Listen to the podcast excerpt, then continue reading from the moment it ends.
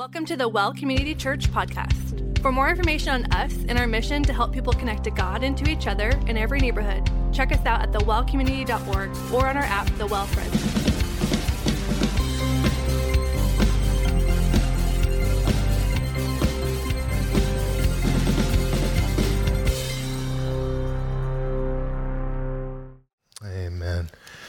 Trevor, thank you, my friend. Appreciate you leading us. Welcome to midweek, by the way. Welcome to the well. If you happen to be a guest with us, uh, so grateful that you're hanging out. Uh, we're going to start a new series here tonight in the book of Joshua. So if you have your Bibles and uh, want to uh, turn there to get oriented, that'd be great. Just a sort of reminder as we get started, though, there's a lot of new people that are checking things out, not just here at midweek, but here at the well in general. And by way of reminder, February 2nd, uh, we are going to launch what we call open groups here, which is a chance for anybody who comes to the well and wants to get connected in a community life environment, a life group.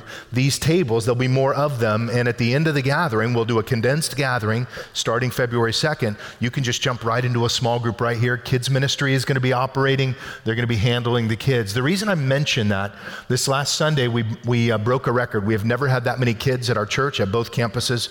Uh, two children short of 800 kids. Uh, which is insane. And so, what a privilege uh, and, and what a responsibility. Now, many of those folks who are trying to find a seat uh, in the mornings are going to start coming here at midweek because we'll have children's ministry, which means uh, we need to respond to that. So, uh, I want to invite you, if you are willing to rotate through and serve with some of the kids, we will train you, we will walk with you. but we have, as a church, a responsibility to respond to what God is doing Reminder we are a battleship, we are not a cruise ship. And so uh, we are sort of sounding the alarm. And if you're interested in either leading an open life group or serving by way of rotation so that you can be in there with the kids but still stay with us, please let us know because we have a feeling the deluge is coming of people that are going to be coming here, especially with kids. So as you open your Bible, uh, if you're new to the well, we typically pick a book and kind of walk our way through it. We're going to be talking about Joshua, uh, who was responding to his faithful God. And uh, we're going to lay out, a, hopefully, a good theology of who our God is and learn together that he is faithful. But before we get into the book of Joshua, candidly, we have to ask and answer a few questions like Who is Joshua? And you say, Well, Joshua took over after Moses. Okay, great. Who was Moses? Well, Moses was the one that God raised up to lead the people out of Egypt into the promised land. Well, where is the promised land? Well, the promised land was the land of Canaan promised to Abraham. Who's Abraham? Well, Abraham was the first patriarch chosen by God to raise up God's chosen people. And you say, well, God's chosen people, Yes, uh, God called Abraham and his descendants in Genesis chapter 12 to be his chosen people. And you might say, but I thought we were all God's people. And the answer is, well, yes, but. And so, in order to get to Joshua, we, we kind of have to rewind the tape. And in typical Welsh style, we have to start from the beginning. So, Genesis 1 verse 1. And what we're going to do here this week is a bit of an overview from Genesis 1 1 to Egypt, which is kind of the flow um, of tonight's message. Next week, we'll deal with Egypt to the promised land so that when we get there, we have context. Have you ever watched a movie and things are happening that people around you think is awesome and you have no context for it? Because they have a backstory that you don't have. Uh, understanding a bit of the backstory makes whatever you're experiencing even better. And I think Joshua is going to be no exception to that. So if you flip to Genesis chapter 1, verse 1, We'll start with this. Um, in the beginning, it says God created the heavens and the earth. Now, part of the reason we are starting in Genesis 1 1, there are many who are with us who are new to their Bible. And if we make the assumption that they know who Joshua is and they know the story, uh, then we leave them in some ways uh, uninformed of what happened before that. Genesis 1 1, in the beginning, God created the heavens and the earth. And in verse 2 of Genesis, the earth was formless and void. And as you're looking at your Bibles, hopefully you see that it says, Then darkness was over the surface of the deep, and the Spirit of God was hovering over the surface of the waters. So As you begin your Bible, it starts with what's called theology proper, which is an understanding of who God is. And so we'll begin just by understanding some of his attributes. So when it comes to God, we're not talking about your God or your God or the God of culture. We're talking about the God that's revealed himself in his Bible. And so that's really our source text. That's where we're getting our information. And so what we learn about God in the Bible is one, he is eternal which means God is pre existent. So God was present in Genesis 1 1 before anything else was. In the beginning, God. Second, we notice that God is infinite. He not only is pre existent, he is everlasting. He has no ending, no beginning, no ending. And we notice here in chapter 1 that he is the creator. God created now the heavens and the earth, which means this world originated through a creative power and a designer. Thus, the design of our body, the fact that your ear operates the way it does, is not because of genetic mutation or accident. It's because there was a creator who created you with the ability to hear by his grace. And so we have a God. Therefore, we did not evolve, we are not accidents, um, and we are not just survivors of the process of evolution. And uh, also, we know that God then is powerful. And so, because God is the creator, the assumption in that is that we are not. Now, we're going to, as we lay out a good theology proper, we're going to push a little bit on some of our own humanism. Because in humanism, we like to think that we're in charge, that we're in control. That worldview falls apart when you start reading your Bible because you see how big God is. And when God is as big as he deserves to be, uh, you see as small as we actually deserve to be ourselves. So God is all powerful. He's the one who created the world by the very word of his mouth. He spoke it into existence. We also know in the text that God is all knowing. You might know it as the concept of being um, omniscient. It's this idea, Habakkuk 2.20 says that the Lord is in his holy temple, let all the earth be silent before him. And Isaiah says that the heavens are higher than the earth, so are my ways higher than your ways, and my thoughts than your thoughts. He is all knowing and Lord of all creation. We also see in the Bible, God is ever present. And this is where we have to understand we're talking about God, not what we're comfortable with. You've got to get outside of time and space and recognize that God who created the world is also omnipresent. Psalm 139 says, Where can I come? Where can I go rather from your spirit or from your presence? If I ascend to the heavens, you're there. If I make my bed in the grave, you're there. If I take upon the wings of the dawn, behold, you are there. He's omnipresent, He is everywhere. He's also holy. Now, we don't have a good character or, maybe a good um, comparison of what holy looks like because most things in this world are tarnished, but God is perfectly holy, perfectly righteous. And the Bible says of him that he is also sovereign.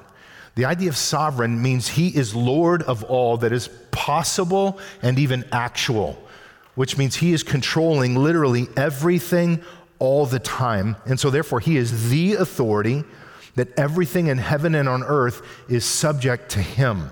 Now, that doesn't suggest that all of heaven and earth know that or will acknowledge that. Uh, but the fact is true whether they're willing to acknowledge it or not. So he is Lord of all creation. Whether people believe in him or not, it really is irrelevant as it relates to God. It does not change at all the fact that he is in authority over all. Now, we live in a culture that likes to say, yeah, yeah, but that's your truth. In my truth, God is not in authority. I could care less what your truth is. And I could care less what my truth is because truthfully, that doesn't matter. What matters is what does the Bible say about our God? And sometimes what the Bible says about our God is uh, terrifying and uncomfortable. And uh, he doesn't really apologize for being awesome. He just sort of is. And one of the other things we learn, though, about God is um, he is the authority over all, and he's actually beholden to no one. It doesn't answer to anyone. There is no one above God. Jeremiah put it this way in chapter 10, verses 6 and 7. It says that there is no one like you, O Lord. You are great. Great is your name in might. Who would not fear you, O King of the nations? Indeed, it is your due. For uh, among all the wise men of the nations and all of their kingdoms, there is none like you.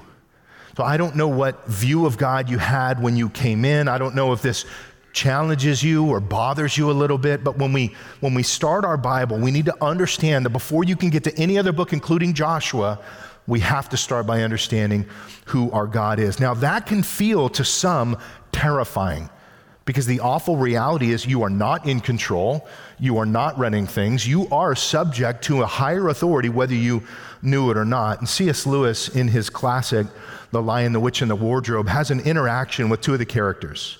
One is Beaver, and the other, if you're familiar with it, is a gal named Susan, about the terrifying nature of our God. And, and here's what it says Beaver speaking says, uh, Aslan, Aslan, the lion in the character, the God figure in the character, says, Aslan is a lion, the lion, in fact, the great lion. And oh, says Susan, I thought he was a man. Is he quite safe?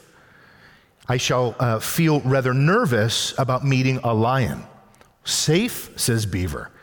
Um, who said anything about safe? Of course, he isn't safe, but he is good.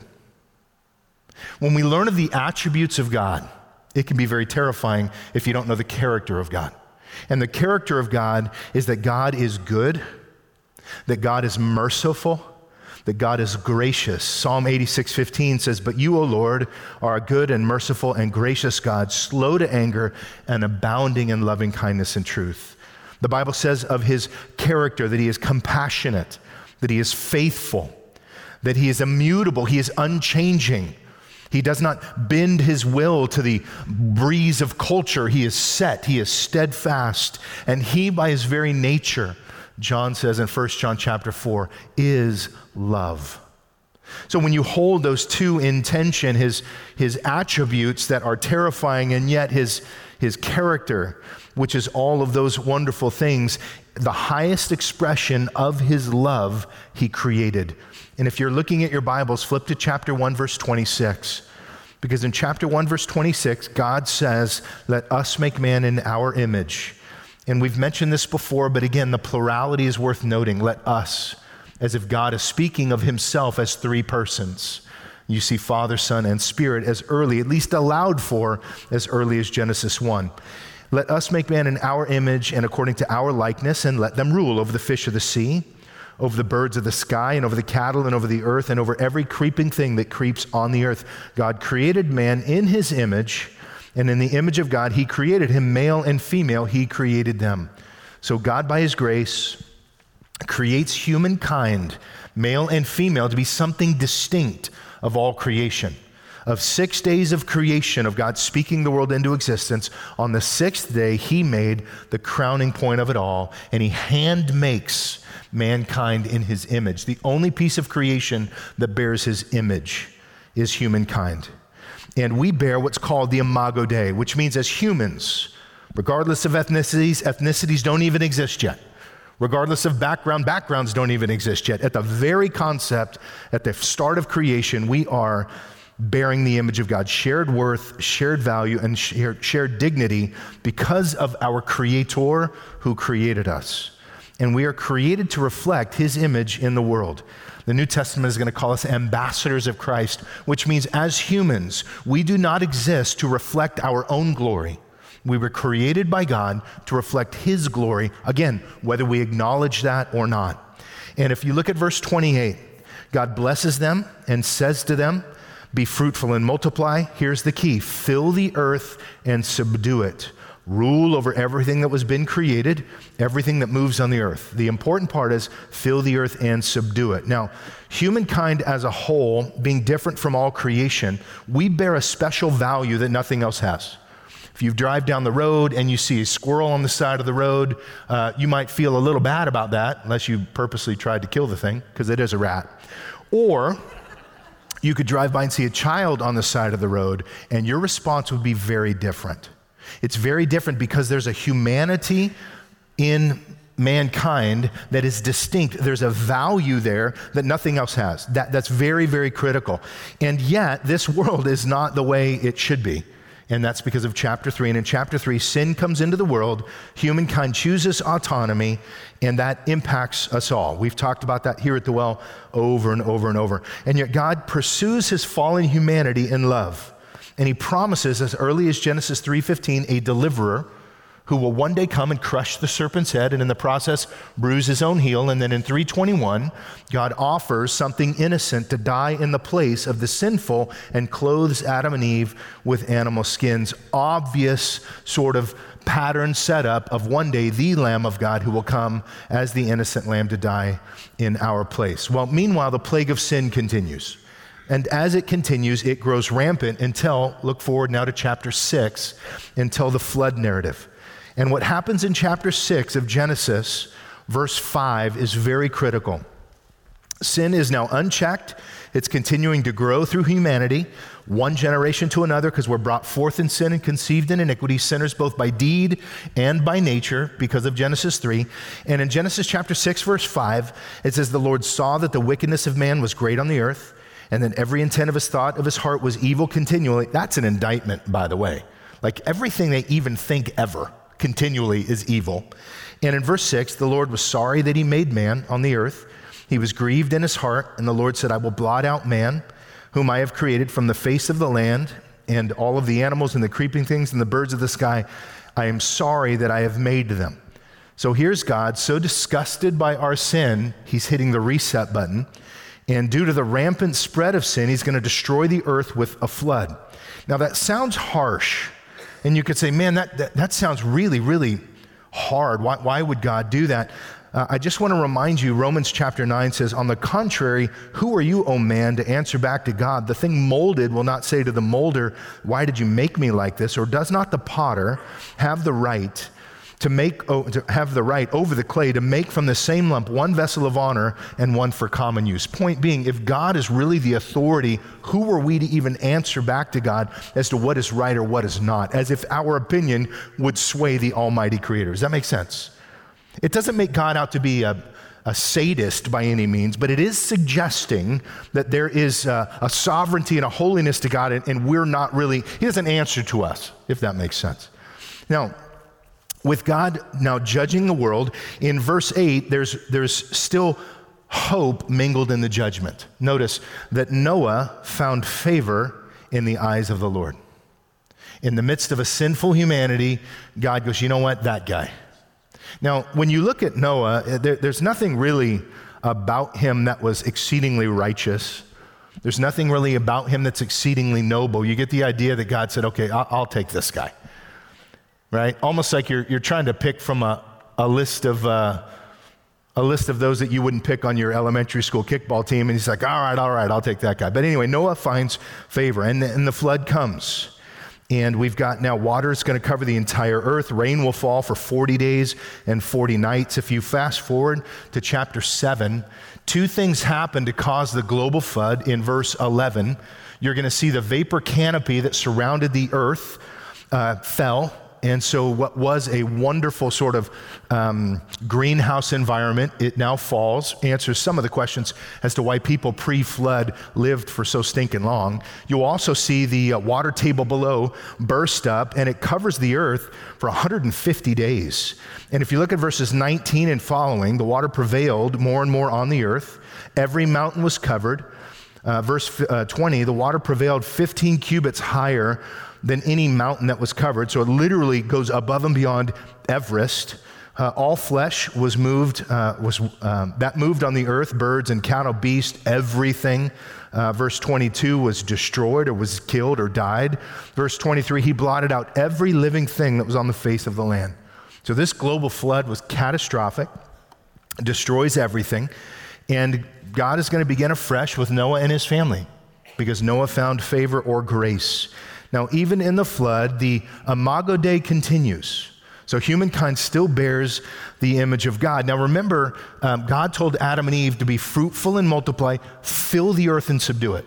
If you look at chapter 9, verse 1, he repeats that commandment. So God blessed Noah, he blesses his sons, and says to them, What?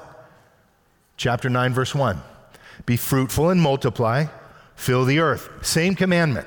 So as God hits the reset button with Noah, the command is don't stay in one place, spread out. Now that's important because in chapter 11, as you fast forward a little bit there, Human nature has a bent towards autonomy even after the flood. Now, you would think after a global flood, you might listen to a sovereign God who just wiped out everything on earth. And yet, in chapter 11, starting at verse 1, all the earth used the same language and had the same words. And it came about as they journeyed east, they found a plain in the land of Shinar, and they settled there. And they said to one another, Come, let us burn bricks and uh, burn them thoroughly. And say, verse 4, let us build for ourselves a city and a tower whose top will reach into heaven, and let us make for ourselves a name. Otherwise, we will be scattered abroad over the face of the earth. So let's stop and build a city. Otherwise, we're going to do exactly what God told us to do to begin with. What could possibly go wrong? Well, in verse 4, the irony, they're going to build a uh, tower that reaches to the heavens. But if you look at verse 5, the Lord comes down to see this tower that they have built.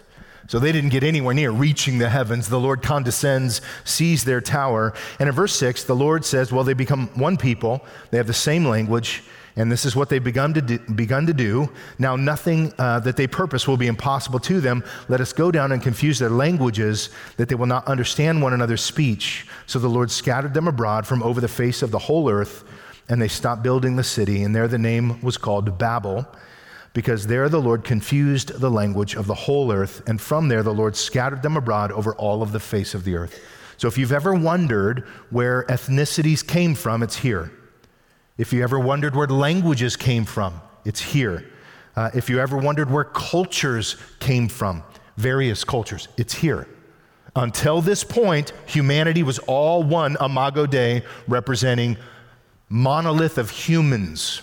Um, Acts 17 is going to say that he made from one man every nation, one man every race. So there's one race, the human race. Here now comes ethnicities. And so now they begin to spread out over the earth. And this is interesting. People began to migrate in what some suggest was as the, the flood was uh, receding, they began to migrate into other landmass areas as the waters were su- succeeding or seceding. And that's most likely why you've got people on every continent as we know them today. And they're separated by what now is language, ethnicity, and culture, which is pretty fascinating. And so they spread out and accomplish uh, what God initially wanted. But then God does something as it relates to our book of Joshua. He does something a bit more focused. Even though humanity is over all of the earth, even though humanity is reflecting His glory, He calls now a special group of people to Himself. And in so doing, he calls them a little pet name, like you might call your little sweetie. He calls them his little Jeshurun, which means his little upright ones. And uh, they're going to be known by several names throughout history. They're initially called by the concept of them wandering around, being dwellers in tents. Some say it's the idea of being dusty ones because you live tent to tent to tent. Uh, they, are called Hebrews based on that name. Uh, they're later going to be known for the land that uh, God is going to promise them. It's the land called the land of Judea, named after one of the sons of the patriarchs. And so they become known as the people of Judea or Jewish people. And then later, one of the uh, patriarchs that we'll look at here briefly gets his name changed uh, from Jacob to strives with God, which is translated Israel. And so they became known as the people of Israel. So when you look at a map today and you see of a modern state of Israel, you're talking about a group of people that God said, Those are my people which is a fascinating thing. It's not to suggest that we still don't, as uh, red, white, and blue Americans, reflect the image of God. It's simply saying God is going to do something now very, very different. If you have your Bibles, look at Genesis 12. Maybe the most important three verses in your Bible. Um, Genesis 12 is called the Abrahamic covenant. God says, um, Go forth to a guy named Abram, by the way. In Genesis 12, 1, go forth from your country, from your relatives, to your father's house or from your father's house to the land which I will show you. And I will make you a great nation, and I will bless you, and I will make your name great, and so you shall be a blessing. And I will bless those who bless you, and I will curse those who curse you. And in your families, or in you and all your families, rather, all the nations of the earth will be blessed. It's a threefold promise unconditionally of land, of descendants, and of blessing called the Abrahamic covenant. It's a covenant given in chapter 12 it's going to be ratified in chapter 15. It's going to be signified by the sign of circumcision in chapter 17, a promise that's reiterated to Abraham, to Isaac, and his son Jacob. And it's a promise that we're still waiting to see fulfilled. And it's a, it's a fascinating, fascinating thing because it relates uh, to the idea of the land. So, how does this, um, how does this apply as we're looking at this text? How does this apply to Joshua? Well, We've been given a promise that there would be a singular male pronoun in chapter 3, verse 15, he who will come and crush the serpent's head. And uh, now we get a little bit more information in Genesis 12 that we know he's going to come from a specific family a guy named Abraham, who has a son named Isaac, who has a son named Jacob, who's going to be uh, from his line a son named Judah, and ultimately a, a kid named David. Now, Matthew chapter 1 says this uh, it's talking about the genealogy of Jesus, and it says the record of the genealogy of Jesus the Messiah, the son of David, the son of Abraham, the son of Isaac, the son of Jacob. So we, have got a reminder, even in the genealogy of Jesus, as to how important this family tree truly is. Now, here's the thing with these people they are going to have to learn to live how to walk by faith in God without a Bible. There's no Bible yet. They got a couple of blips from God. Hey, Abram, leave your family, move to Fresno. And so it's not Fresno technically, it's the land of Canaan. But point being, move from where you are to where you don't know. Come and uh, I will bless you. And I'll give you land, seed, and blessing. They have to learn to walk by faith. And if you look at Genesis chapter 15, verse 6, it is the theme verse for the book of Romans. It says that Abram believed God, and it was credited or reckoned to him as righteousness. So, sure enough, these people are learning how to live by faith. And so, God says to him, firstly, I'm going to give you land. Here's where it gets critical for Joshua I'm going to give you land. How do you claim land in this time? Thousands of years ago, do you go to City Hall? Do you go to the Planning Commission? Do you submit a permit? Like, what, what do you do? Well, you do five things, and Abraham does all five. First, you build an altar to whatever God you serve. And there were all kinds of fake gods around then. You build an altar. Genesis chapter 12, verse 7, Abram builds an altar. Second, you walk the land. Look at chapter 13, verse 17. One of my favorite passages as it relates to Abram, because you just wonder what's he thinking. But it says that Abram uh, rises and walks the length and the breadth of the land, and God says, I will give it to you. So you, secondly, you walk the land. Third, you plant a tree. You plant a tree, which sounds strange. Turn to chapter 21 of Genesis, chapter 21. It's the only time you see Abraham do it, but it's fascinating. In chapter 21, verse 33, it says, Abraham plants a tamarisk tree in Beersheba. Now, the interesting thing about a tamarisk tree is you would be hard pressed to find a slower growing tree in all of the trees. This thing was so slow growing, there is no chance no chance he will ever see it in his lifetime, which means he doesn't plant it for him. Which, by the way, Abram was brilliant. He came from Mesopotamia.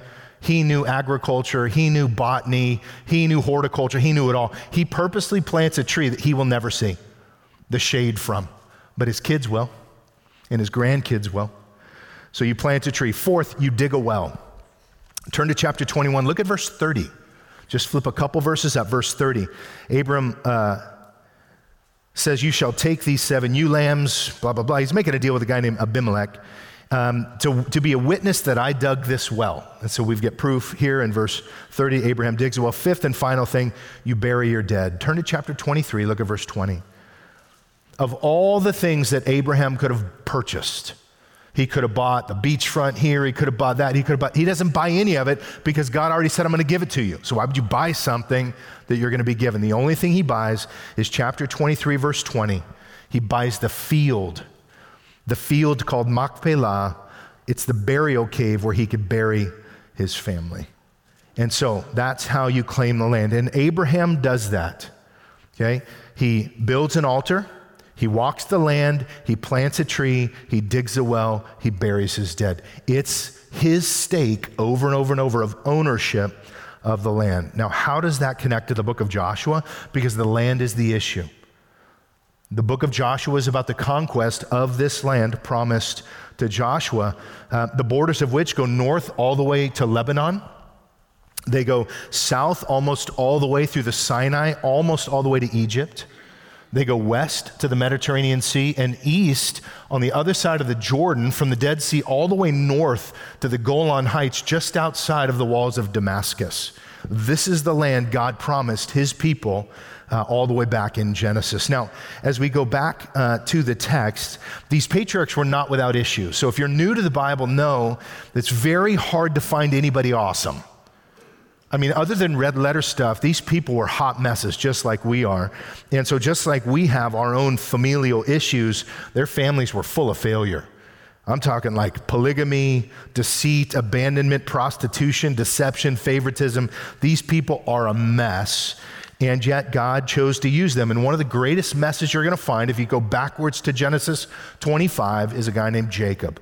And here's why he's significant Jacob is going to have 12 sons. In fact, more than that, but we're going to, for the sake of our conversation, talk about those 12 sons. If you have a Bible, by the way, that's a print Bible that has maps in the back, you're probably going to see a, uh, a set of maps that have uh, names in them you might have heard before. Names, here we go. Names like uh, Judah and Simeon and Ephraim and Reuben and Gad and Manasseh. These are all the sons of Jacob listed for you in Genesis chapter 49.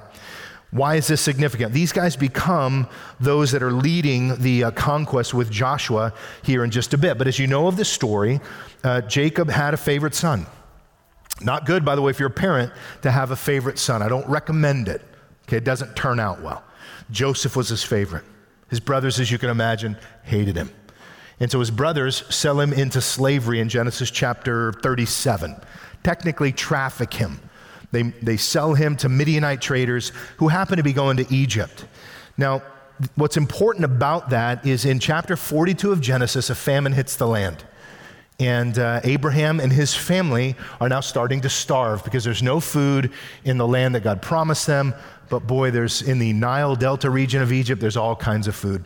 And so in chapter 42, verses 1 through 3, uh, Jacob now is going to say, um, he saw that there was grain in Egypt, and so he's going to send his sons to now go to Egypt and buy grain. Now, they had sold their brother, didn't know what happened to him, and when they arrive in chapter 45 of Genesis, they arrive to the grain storage in Egypt, and they're curious as to how to get food. And who's the guy running the grain storages in Egypt? Sure enough, their brother Joseph, whom they sold, and God sovereignly placed uh, in Egypt. Now, Joseph was faithful. He was faithful in Potiphar's house. He was faithful to the chief jailer as a prisoner, even though falsely imprisoned. He was faithful, overseeing all of the household, even of Pharaoh. And so the book of Genesis comes to a close where God had scattered humanity all over the earth with various languages, ethnicities, and cultures. Uh, God has chosen a special people to reflect his glory. They're called Hebrews or Jews or Israelites even today. Uh, he has caused a severe famine to hit the land, and therefore God placed a man on the inside, Joseph, to preserve God's people in a time of distress as they head to Egypt to buy grain. And so the book, in some ways, fades to black with God's people in Egypt. Now, all the while they're in Egypt, you got to be wondering, but I thought he promised. See, I thought he promised land and right now they're in Egypt. And uh, what we're going to talk about next week is God is, is not slow about his promises as some count slowness, but he is faithful. And even after 430 years that these people spend in Egypt, God will deliver his people with Moses and bring them to the land. And that gets us to Joshua chapter 1. What I'd like to do, though, as we close our time, is just maybe ask this question How does how does an overview of a book like Genesis, and we've covered, by the way, 49 chapters of your Bible, how does an overview of a book of Genesis uh, impact us even today? I, I, would just give you a couple things maybe to think about, all right? And there's, there's been a lot we've covered, but, but here's what I hope are some maybe things that we can process. One, we can be assured of this God is still in control, He is in control of all things um, both actual and possible. Even putting Joseph as the guy in Egypt to handle the grain, God is still in control. He has not changed. So when you wonder if God is going to come through, if you wonder if God is faithful, if you wonder if God is still true to his word, he, he, is, he is faithful and he is still in control. Second, he is working out his purposes in creation. He is not done. And, and, I know that there are times where you pray and you see nothing, and you pray and you see nothing, and you go, I don't know, maybe God's not, uh, maybe God's asleep. Maybe God's not at work today. I just want to assure you, God is still working out his purposes, both in others, but also in us. And has God uh, indeed provided a blessing for all nations through the descendant of Abraham? The answer is yes, because as we read of the genealogy of Jesus, he is the fulfillment of everything the Old Testament talked about. The Old Testament, in some ways, points like neon to the cross. And the New Testament reflects back, like in a mirror, to what happened at the cross. And so, yes, um, God was faithful to provide for us Christ, the Savior of the world, the Savior of all nations. And I would say, just as He had promised Abraham, and then was faithful to his promises has he made promises to us listen to john 14 verse 3 jesus says if I, I go to prepare a place for you i will go and i will come again and receive you to myself that where i am there you will be also and Jesus said, I am the way, I am the truth, I am the life. No one comes to the Father but through me. Has God made his promises? Yes. Does it seem like it's been over 430 years since he has come to take us to that place? Yes, it has been much longer than the people of God spent in Egypt. But if we understand his attributes and we understand his character, then we can stay faithful, even in the midst of the waiting, knowing that if he promised, he's going to fulfill his promise. And so I would close by saying this finally as it comes to, to our understanding of God, when we read the Bible and it reframes the way we think about God, and, and, gets us away from my thoughts or your thoughts or, or what we saw on TV or what we saw on Instagram or whatever. And we just come to the chapter and verse. What does God say of himself? It's an awful reminder that he is not safe. He is not. But he is good. And because he is good, he can be trusted, even though the true understanding of the attributes of God are terrifying. The reality is, is God so loved the world that he gave his only begotten Son, that whoever believes in him will not perish but have everlasting life. He has not left us without hope. And the hope that he has provided for us is in Christ, the fulfillment of everything this text spoke of. So I hope that gives us an understanding of who God is, and uh, the people of God here left, in our context at least, in Egypt, but the story is not done.